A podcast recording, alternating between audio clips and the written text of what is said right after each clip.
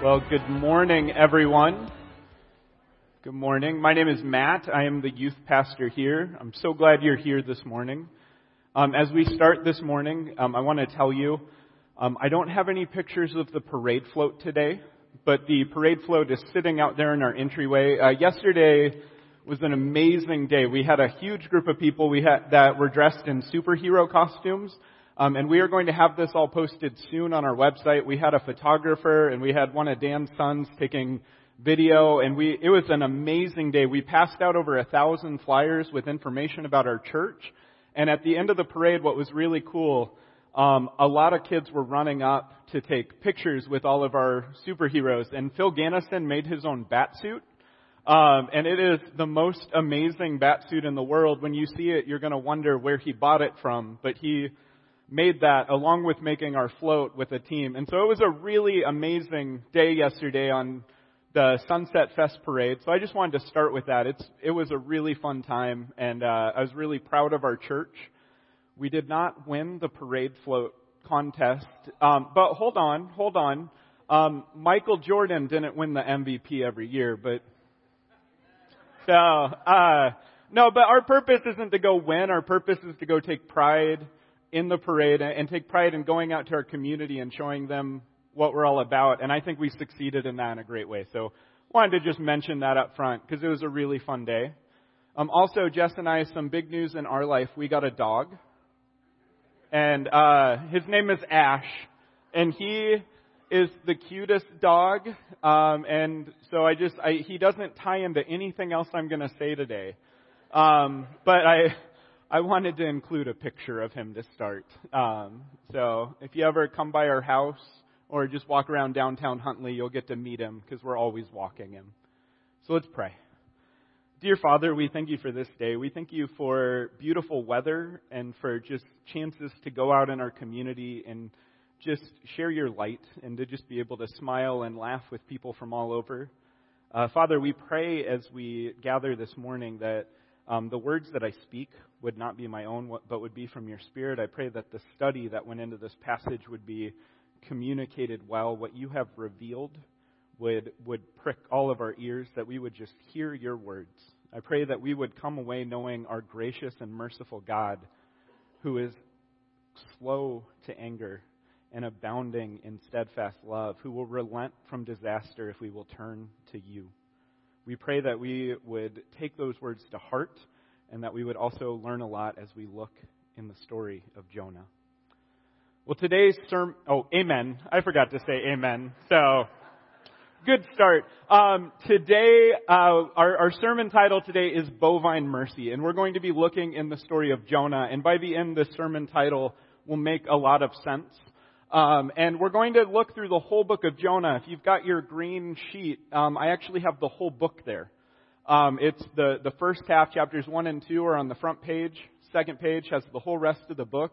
It's a very small book, and I also believe it's best communicated all at once. Um, our students did a retreat where we actually dramatically read it together, and it was a lot of fun. Um, as we read today, I want to encourage you that Jonah is a very funny book. Um, Jonah is satire. We're going to see in your on your sheet and on the screen anytime the word great appears in Jonah. The word great in the Hebrew, it's this word of exaggerated greatness. It shows up in Jonah more times than pretty much anywhere else in the Old Testament, and it's a four chapter book. It's, it's a very funny book, but it's also a very challenging book because we don't know a whole lot about Jonah, um, and what we do know is not very good. But we're going to jump into the text, and I hope by the end you'll be challenged, but I hope we'll also laugh a little bit. Um, and so we're just going to jump in right now. And so, verse 1 Now the word of the Lord came to Jonah, the son of Amittai, saying, Arise, go to Nineveh, that great city, and call out against it, for their evil has come up before me. So, right off the bat, we find out that Jonah is the son of Amittai. Who he is, we don't know. And it, it's not a huge deal, but this ties us to something that happens in 2 Kings. Jonah the prophet was a prophet in Israel after Israel and after Israel had split into two kingdoms, and he was a prophet in the ten kingdoms. Um, he was also a prophet for a wicked king, and the king was Jeroboam the second. And I, I just bring this up at the start because uh, Jonah gives a prophecy to Jeroboam about Israel taking back some land. And they take back the land at the word of the Lord that came through Jonah, the son of Amittai. And then the very next thing that happens in 2 Kings is it explains this happened even though the people were super wicked because God had not yet promised to blot out their nation. And so Jonah's prophecy is not the prophecy of an amazing prophet, it's the prophet of a, a, or a prophecy of a wicked king. And so all we know about Jonah outside this passage, not very good. Now we also in here we note that it's not just arise go to Nineveh, it's go to Nineveh, that great city. Nineveh is described as a great city over and over. The Lord stresses the size of this city, and that's going to become more and more important as we go. And so let's continue. So the Lord tells Jonah to go there and call out against it. But Jonah rose to flee to Tarshish from the presence of the Lord. He went down to Joppa and found a ship going to Tarshish. So he paid the fare and went down to it to go with them to Tarshish, away from the presence of the Lord. So Jonah hears this call from the Lord, and what does he do? He immediately runs to a port that would not have been a Hebrew port. He runs out of Israel. He goes to people that are willing to travel as far away as humanly possible from Nineveh, and he goes. And he, he rises to flee, and he's not just fleeing. It says over and over, he fled from the presence of the Lord. And this, uh, in, a, in theological terms, this is something that is crazy um, for a prophet, if he has any understanding of who God is, the worst thing you can do is be far from the presence of the Lord. In the garden, Adam and Eve were in the presence of the Lord, and because of sin, they were removed. And the books of Moses are all about ways through the law that we can go back into his presence. And ultimately, when Christ comes, Christ died, the temple curtain tore so that we could be in the presence of God. And right now, this prophet is not fleeing from anything less than the presence of the Lord. So that's like a warning flag. Um, if, if me or Dan or, or Rich said, I'm fleeing from the presence of the Lord today, I would hope you would find a new church.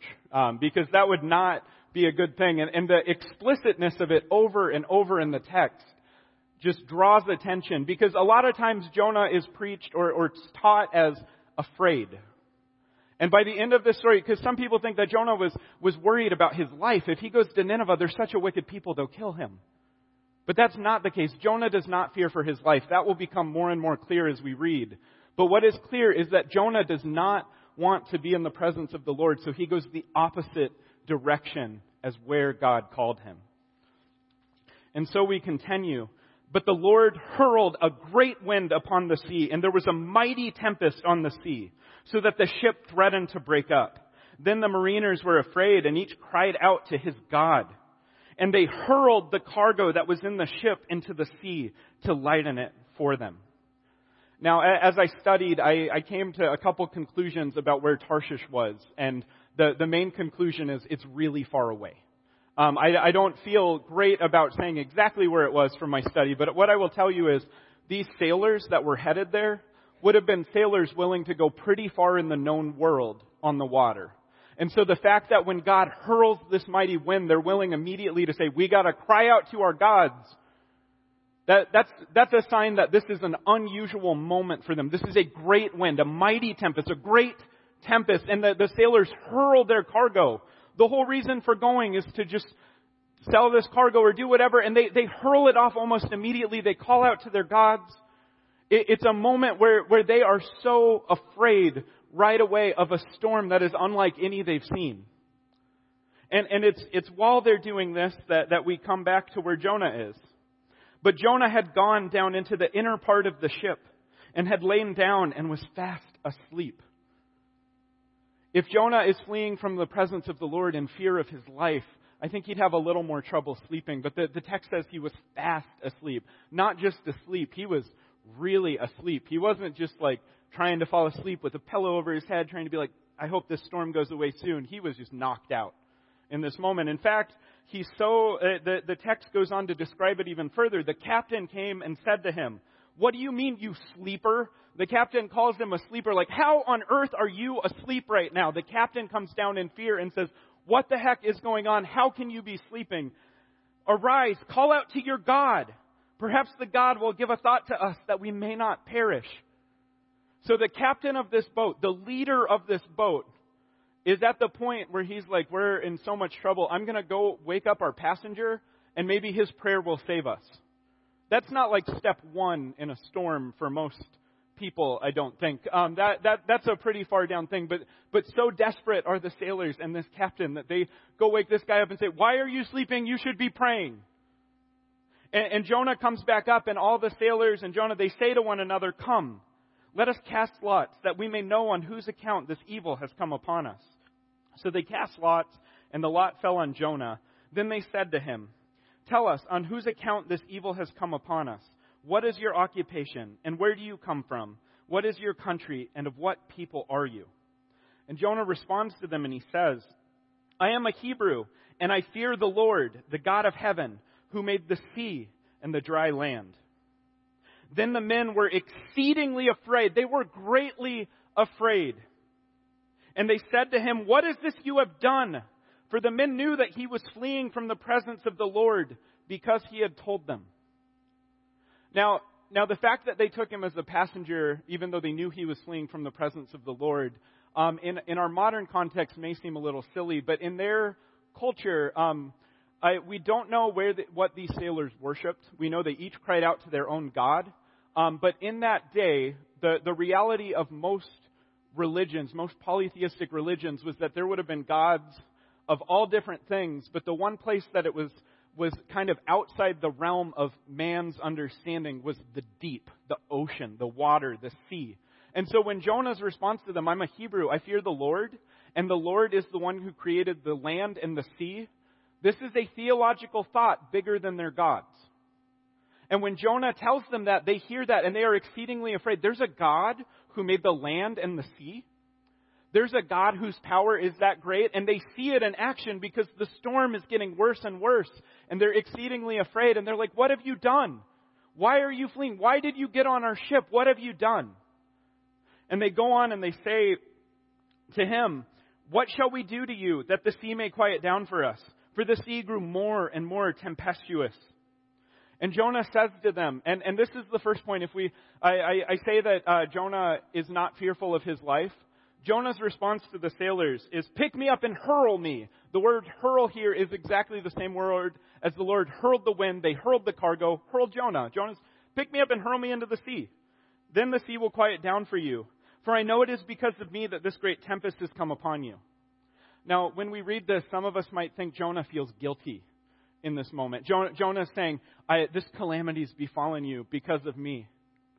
Um, but but the, it's, I don't think so. I don't think Jonah is being altruistic. He's being, oh no, you're going to die because of me. What Jonah is thinking in this moment is, I don't really want to call out to God. And we'll see proof of that as we keep going. But what, what Jonah says in this moment to them, how, how different would this story be if Jonah said, you know what, guys, I got to stop fleeing. I'm to pray, turn the boat around. Jonah doesn't say that. Jonah doesn't try to call out to God. The captain said, cry out to your God. Who knows? Maybe he'll save us. The sailors cried out to their gods. All Jonah has said is, I fear this God.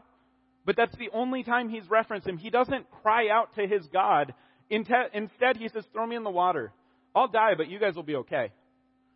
And, and the sailor's response is so much better than Jonah's because nevertheless the men rowed hard to get back to dry land. But they could not for the sea grew more and more tempestuous against them. Jonah has not cried out, but these people are trying to help him do what he should be doing. Jonah, stop fleeing. But Jonah does not want to go back. He does not want to do the mission of God, so he says, hurl me into the sea. And, and it's in this moment where they are more righteous than him that they, they realize they're not going to make it back, and they say, Therefore they called out, the sailors called out to the Lord, O Lord, the Lord that they just heard about, who is the God who created the land and sea, and is, Please, O Lord, let us not perish for this man's life, and lay not on us innocent blood, for you, O Lord, have done as it has pleased you. Listen to their humility. They cry out, Lord, forgive us as we take this action. It appears to be all the only way for us to be saved in this moment. And, and then they finally, they hurl Jonah, and they picked him up and hurled him into the sea, and the sea ceased from its raging. Then the men feared the Lord exceedingly. They started off greatly afraid of a storm. And at the end of this story, they fear the Lord exceedingly. And what do they do? They offer a sacrifice to the Lord and made vows. So in this story, a Hebrew gets on a boat full of polytheistic non-Hebrew people and they go out in the water and he tells them the name of the Lord, doesn't really give them a whole lot of information about them, and they wind up making sacrifices and vows to that God. That's pretty incredible. But, but for Jonah, this is not very good. Um, because what happens next is the Lord appointed a, fish, a great fish to swallow up Jonah. Um, the, the word the Lord appointed, we're going to see a few times as the Lord works through nature and creation to try and change Jonah's heart. The Lord appointed a great fish to swallow up Jonah, and Jonah was in the belly of the fish three days and three nights. Then Jonah prayed to the Lord his God from the belly of the fish, saying, and, and before we jump into the prayer, I just want to point out it's really important to note Jonah gets hurled into the water. He gets swallowed up by a great fish that the Lord appointed, and it takes him three more days before he finally prays. It is so ridiculous when you read this text that Jonah does not repent sooner. He does not call out sooner. And I say that as we go in because as we read this prayer, this prayer is beautiful at first glance. And then as you think about it, it's crazy. And so I'm really excited for us to read this prayer together because this prayer of Jonah, after three days and three nights, after fleeing from the presence of the Lord, these are the word he has for God, words he has for God when he finally speaks to him.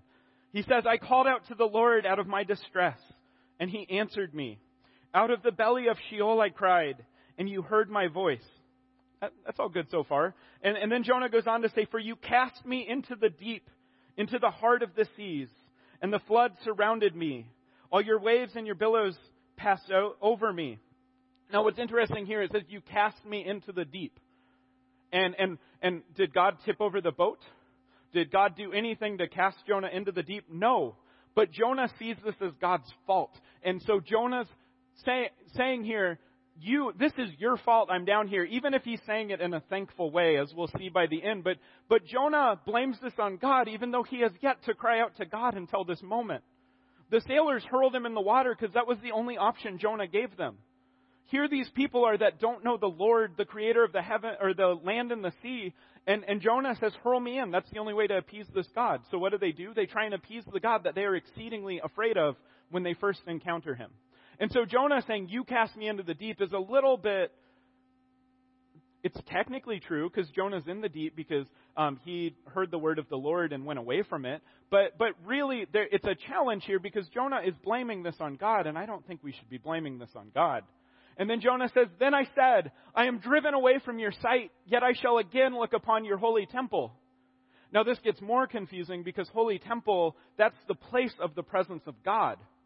And so when Jonah says, I was driven away from your sight, Jonah right here is trying to say, Lord, you drove me away. But, but how on earth did Jonah, how on earth did the Lord drive him away when Jonah fled the presence of the Lord? So there's some problems as we read through this. We're seeing Jonah's prayer. I, I know it's kind of kind of rude to criticize someone's prayer, um, but we're going to criticize Jonah's prayer a lot.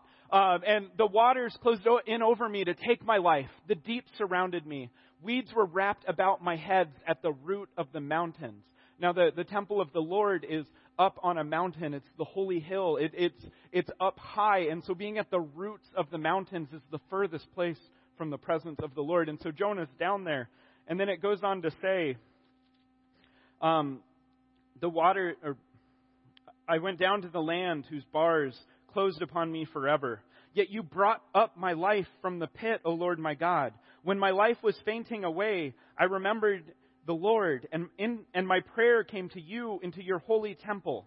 Jonah's starting to say things a little bit better here. And, and those who pay regard to vain idols forsake their hope of steadfast love.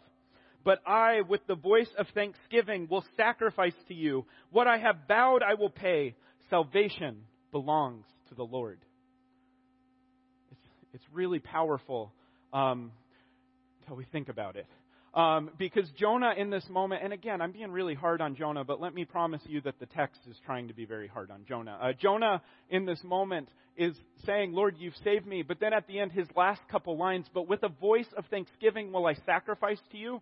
What did the sailors do when they first encountered God? They sacrificed and made vows to him. Jonah is at, in the belly of a whale because he would not turn and repent. And now he's forced to. Um, when it says, what I have vowed I will pay, um, one Hebrew scholar argues that what it should say here is, please let me make a vow. Please let me pay what I owe you. Jonah's prayer here is one of, fine, I'll obey because salvation comes you, from you. Um, what, what's really interesting in this moment in the book of Jonah is that jo- I, I picture Jonah in this morning as a teenager. Now, if you're if you're a parent in here, you've probably had a, a, a if you've got older kids, you've probably had to say the phrase phrase, my house, my rules. And then your teenage child has had to reconcile that it is your house. They are your rules. And they just kind of have to obey. Or they need to figure out how to move out. But my house, my rules. I kind of think Jonah right now is, is saying, all right, fine. I'll obey you because I have to. Let me out of this fish, please, Lord. I've been here three days and three nights and I'm still not dead. And so if I'm going to be stuck here forever, I guess I'd rather obey you. That's kind of how I read this. And I think the Lord reads it the same way because the very next verse, and the Lord spoke to the fish, and it vomited Jonah out upon dry land. The language here is funny because Jonah, or the, the text could have said, and the Lord moved Jonah closer to Nineveh, and the, the Lord appointed the fish to take Jonah to the shores of Nineveh, or something, and it could have just avoided that word vomit, but that word vomit had to be there because the Lord, I think, is trying to, to show us through this. All right, I'm going to let him obey, but like I mean, I think there's I, I think that that's a part of this story, and and it goes on, and so now we've we've covered the first page, chapters one and two, and now chapter three. We kind of start over from the beginning, but with a lot more backstory of Jonah. And it says, "Then the word of the Lord came to Jonah the second time, saying, Arise, go to Nineveh, that great city, and call out against it the message that I will tell you. So Jonah arose and went to Nineveh. That's a good start. According to the word of the Lord. Now Nineveh was an exceedingly great city. This word is so hard to translate. This section where it says exceedingly great. Um, in the Hebrew, there's the idea it, it was a great city, a great city to God. Not a great city that worshiped God, but when God looked at this great city, he saw that it was great in size. So this city is large enough to be noted. And on top of being an exceedingly great city, the city is three days' journey in breadth. If you wanted to walk through the whole city, it would take you three days to make that journey. And and Jonah, in this moment, he Jonah begins to go into the city, and he goes in a day's journey, and he called out, Yet forty days, and Nineveh shall be overthrown. So the prophet Jonah finally fulfills his mission but I got to criticize them a little bit more um, because in this moment there's some really important things happening. Um, a lot of times Jonah is pictured as he walks through the city crying this out, but um, the text really slows down to focus on the fact that it's a three days journey, and then really slows down to focus. Oh, go back, please. Sorry. Um, and then focuses on Jonah begin to go into the city and goes a day's journey. The, the, the language here is Jonah walks in and he gets into about this day's journey and he looks around and says, This is good enough. And then Jonah says five words. It says a lot of words in the English, but it's yet 40 days, Nineveh overthrown. Jonah says five words. And, and if the Hebrew text is to be believed, which I believe it is, um, Jonah sp- says five words one time.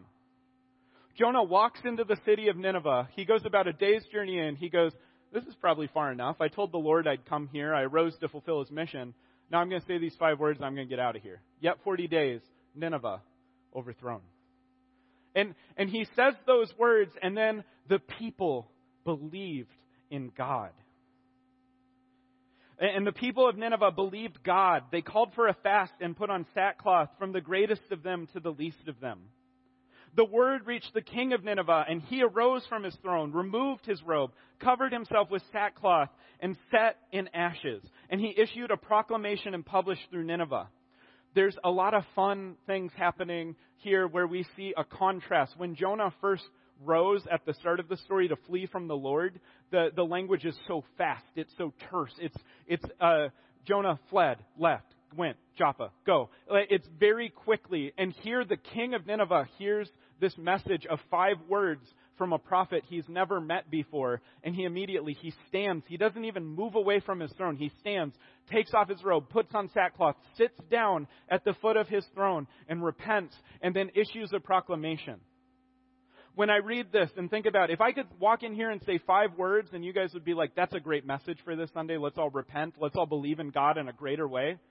I think that'd be the most amazing thing in the world. And Jonah is a prophet standing among a people and he says five words and watches as they believe. And the proclamation of the king of Nineveh is amazing. The king of Nineveh has no idea what God this is. The king of Nineveh just knows that they've been told, we will be overthrown in 40 days. Yet, 40 days, Nineveh overthrown. And, and the king repents and calls on everyone in the city to repent. The, the proclamation of the king is this by the decree of the king and his nobles. And the translation for nobles is the best one we have, but it's the king and the great ones. The great ones. By the king and the great ones. The greatest and least of Nineveh on the same page in, in repentance. Let neither man nor beast, herd nor flock taste anything. Let them not feed or drink water, but let man and beast be covered with sackcloth, and let them call out mightily to God.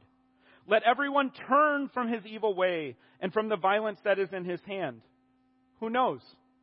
God may turn and relent and turn from his fierce anger so that we may not perish. This is an amazing moment. A pagan king who is the highest authority in his kingdom hears this message of five words and says, We need to stop everything, not just men. I have the power to tell man and beast not to eat and to put on sackcloth and to cry out to God, and we are all going to do that. We must turn from our evil way. All at five words from Jonah, yet 40 days, Nineveh overthrown. And, and when God saw what they did and how they turned from their evil way, God relented of the disaster that he said he would do to them, and he did not do it. And, and it goes on, uh, the, it, it starts to get real difficult um, to talk about Jonah because at this point, um, Jonah is a hard prophet to talk about because of his wickedness. And, and Jonah here um, is, is insanely wicked. I don't know how else to describe his wickedness except it's over the top to the point of how on earth could you say this? Jonah says in this moment, but it displeased Jonah exceedingly. And he was angry.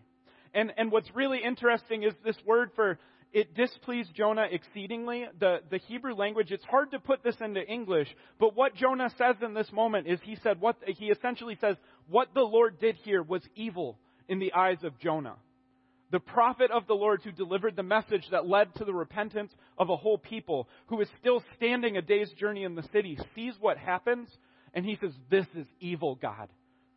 And, and other translations, I, have got one in here um, that, that really focuses on the idea of, and Jonah saw, what Jonah saw was greatly evil, and he was incensed.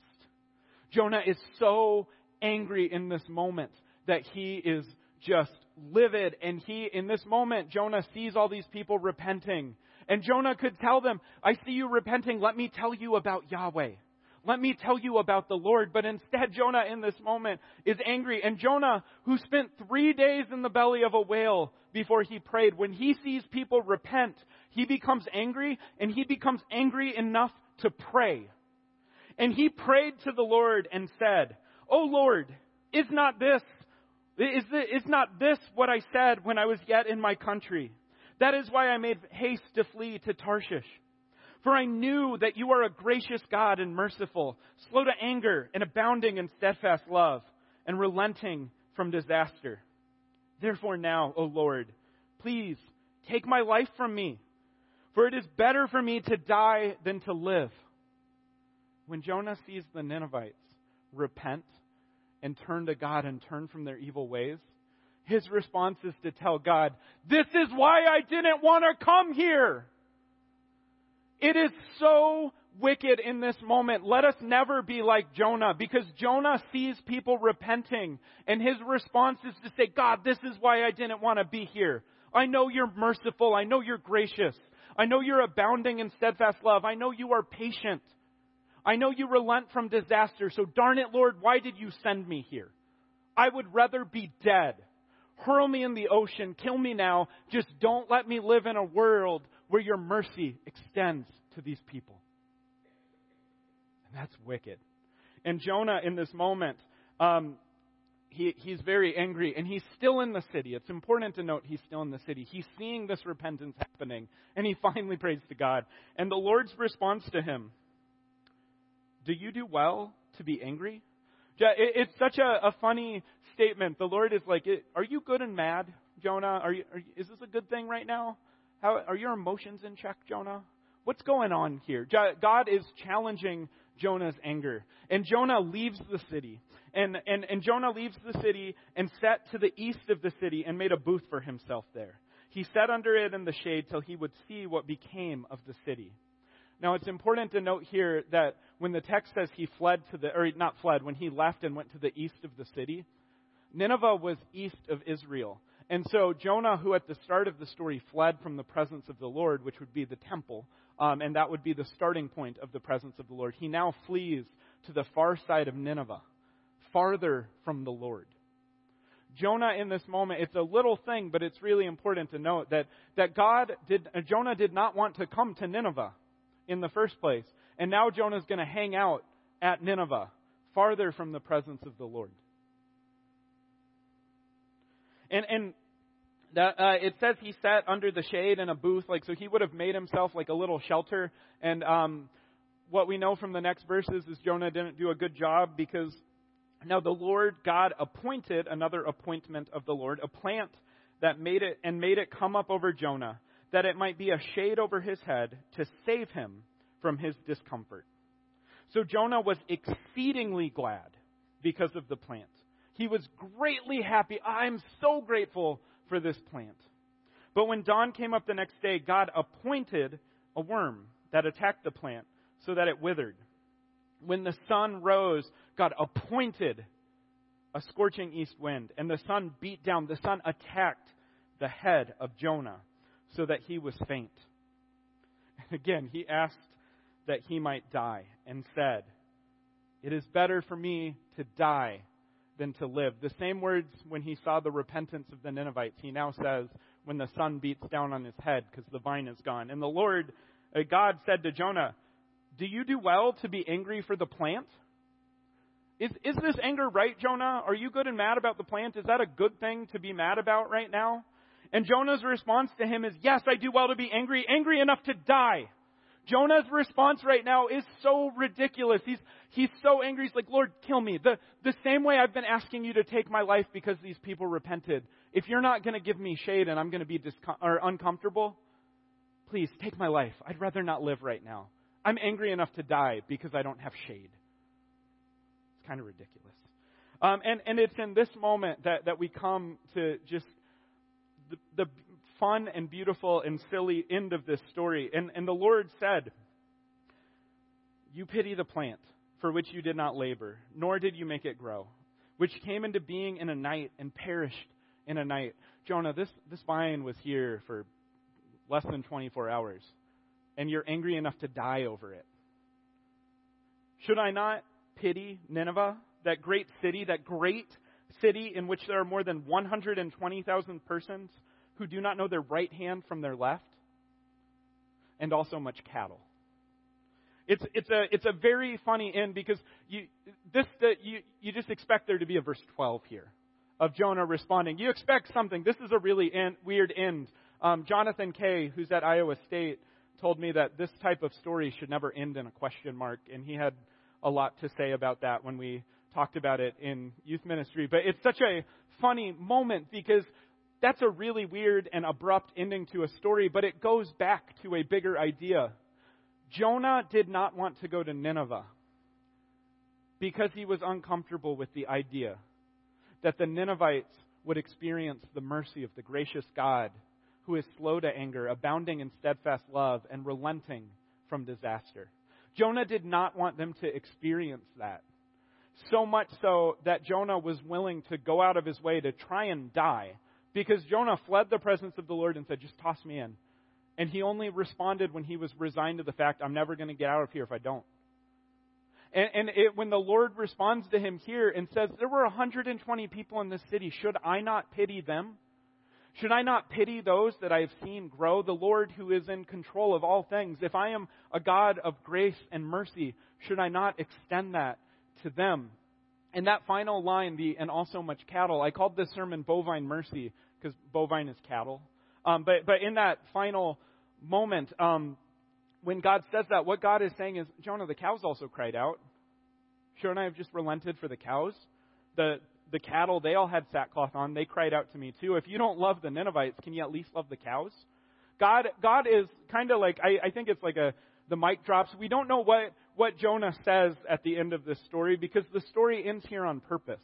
As I was studying this, I was asked by a couple different people, do you think Jonah's in heaven? And I, I am not authorized to answer that. I have no authority over that. But what I can tell you is we do not see any actions from Jonah in this story that would make me think this guy followed Yahweh brightly. We see a man who is ridiculously anti the message of God. The Abrahamic covenant that you will be a blessing to all nations, Jonah is rejecting. He only wants Israel to be blessed. And when he's told, you're going to go bless others, he refuses. And, and church, I want to talk to you as we close because Jonah is a ridiculous story because Jonah is a ridiculous man, but there's so many truths in this story. And the, the first one that I want to talk to you about is this Are there people that you would be uncomfortable sitting next to in this building? And so you don't reach out to them? Are there people that we don't extend mercy to?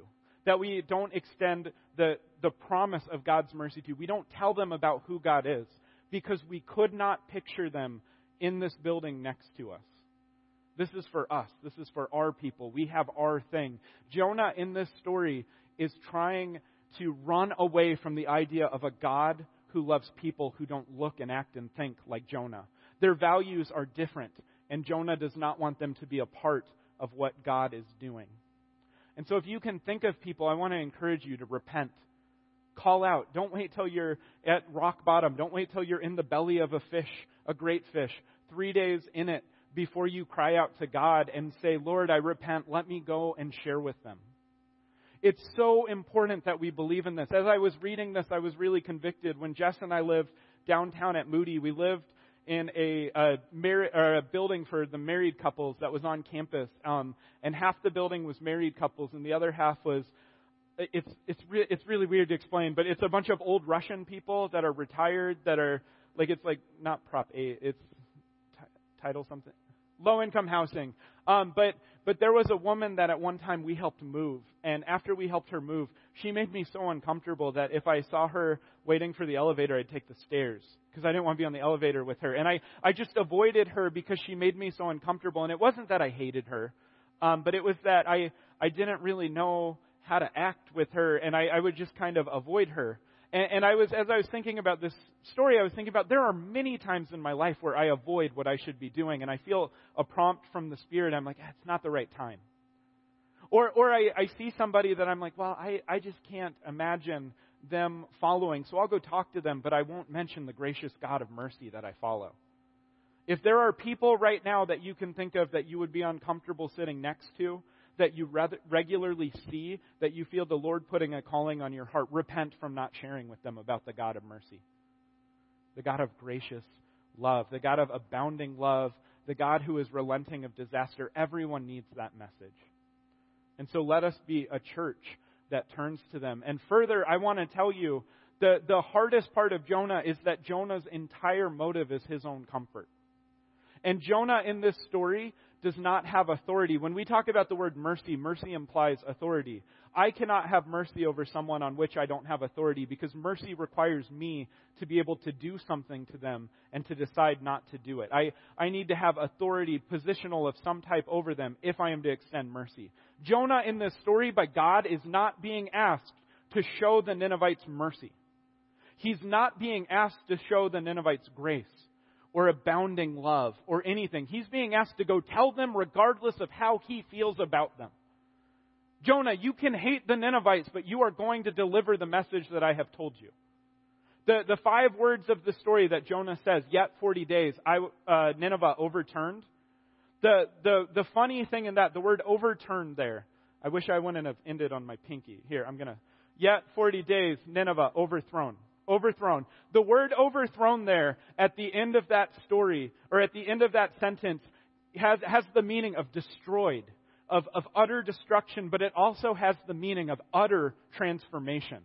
Jonah goes in and does the minimum, and God transforms these people. They repent, they relent. And how much more amazing would that story be if when Jonah saw the repentance, he said, Let me tell you about this God.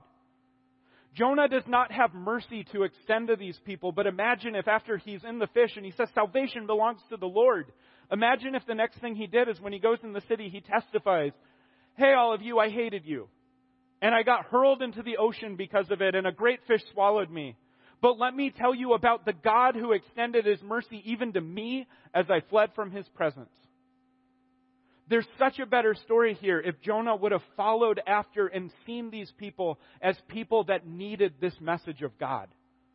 The, the story of Jonah is a story of, regardless of your comfort, you need to be pointing people to God. You need to be pointing people to His mercy, His grace, His, His patience with us, His steadfast love and his re- willingness to relent from disaster.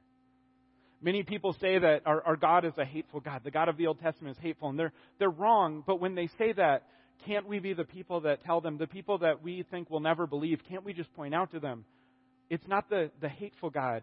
It's, it's the God who wants to relent from disaster, so turn to him. He does not want to destroy 120,000 people who are utterly wicked he wants to give them the chance to be transformed. If you're feeling today a connection to Jonah, even a little bit, if you feel like I, I can relate to him, I want to encourage you this is not something to just go home and be like, I'll deal with it later. This isn't something to spend three days in a fish over. Pray and repent and start showing people that God, whose mercy has been extended to you. Finally, as, as we end, the last thing I want to tell you um, we have a much better example than Jonah in Christ. Um, because where Jonah went to the Ninevites, who were a wicked and sinful people, Jesus came to the earth to a wicked and sinful population. Everyone he interacted with was sinful. And what we see in every interaction with Christ is we see him challenge injustice, we see him heal, and we see him drive out demons. We see him bring a kingdom of grace and mercy. And so as we end this story, I want to tell you to, if you feel more like Jonah than Jesus, then you need to start turning towards Jesus. Repent of your evil ways. God will relent of the disasters that will befall us when we turn away from Him, if we will just turn to Him. So I want to encourage you as we leave to be just reflecting on the grace and mercy we have received and to follow after the God that's mercy extends even to the cows who call out to his name. Let's pray. Dear Father, Lord, we thank you for this day. We thank you that you are a gracious God, merciful, slow to anger, and abounding in steadfast love. We thank you that you relent from da- disaster. We thank you that through your grace and mercy that we are not caught up in a disaster, but instead we can be those who follow after you. And we pray that where we feel more like Jonah than Jesus, that we would turn, we would repent, we would turn. We would not be worried about who you will bring, but we, despite our comfort level, would turn those who we see that need your mercy and grace towards you. We would point them towards you, that they could make a sacrifice and a vow to you, that they could repent, and that your that the disaster that should befall us all would be relented because we have turned to your grace and mercy. I pray as we go out that we would be people who follow after you. It's in your name we pray. Amen.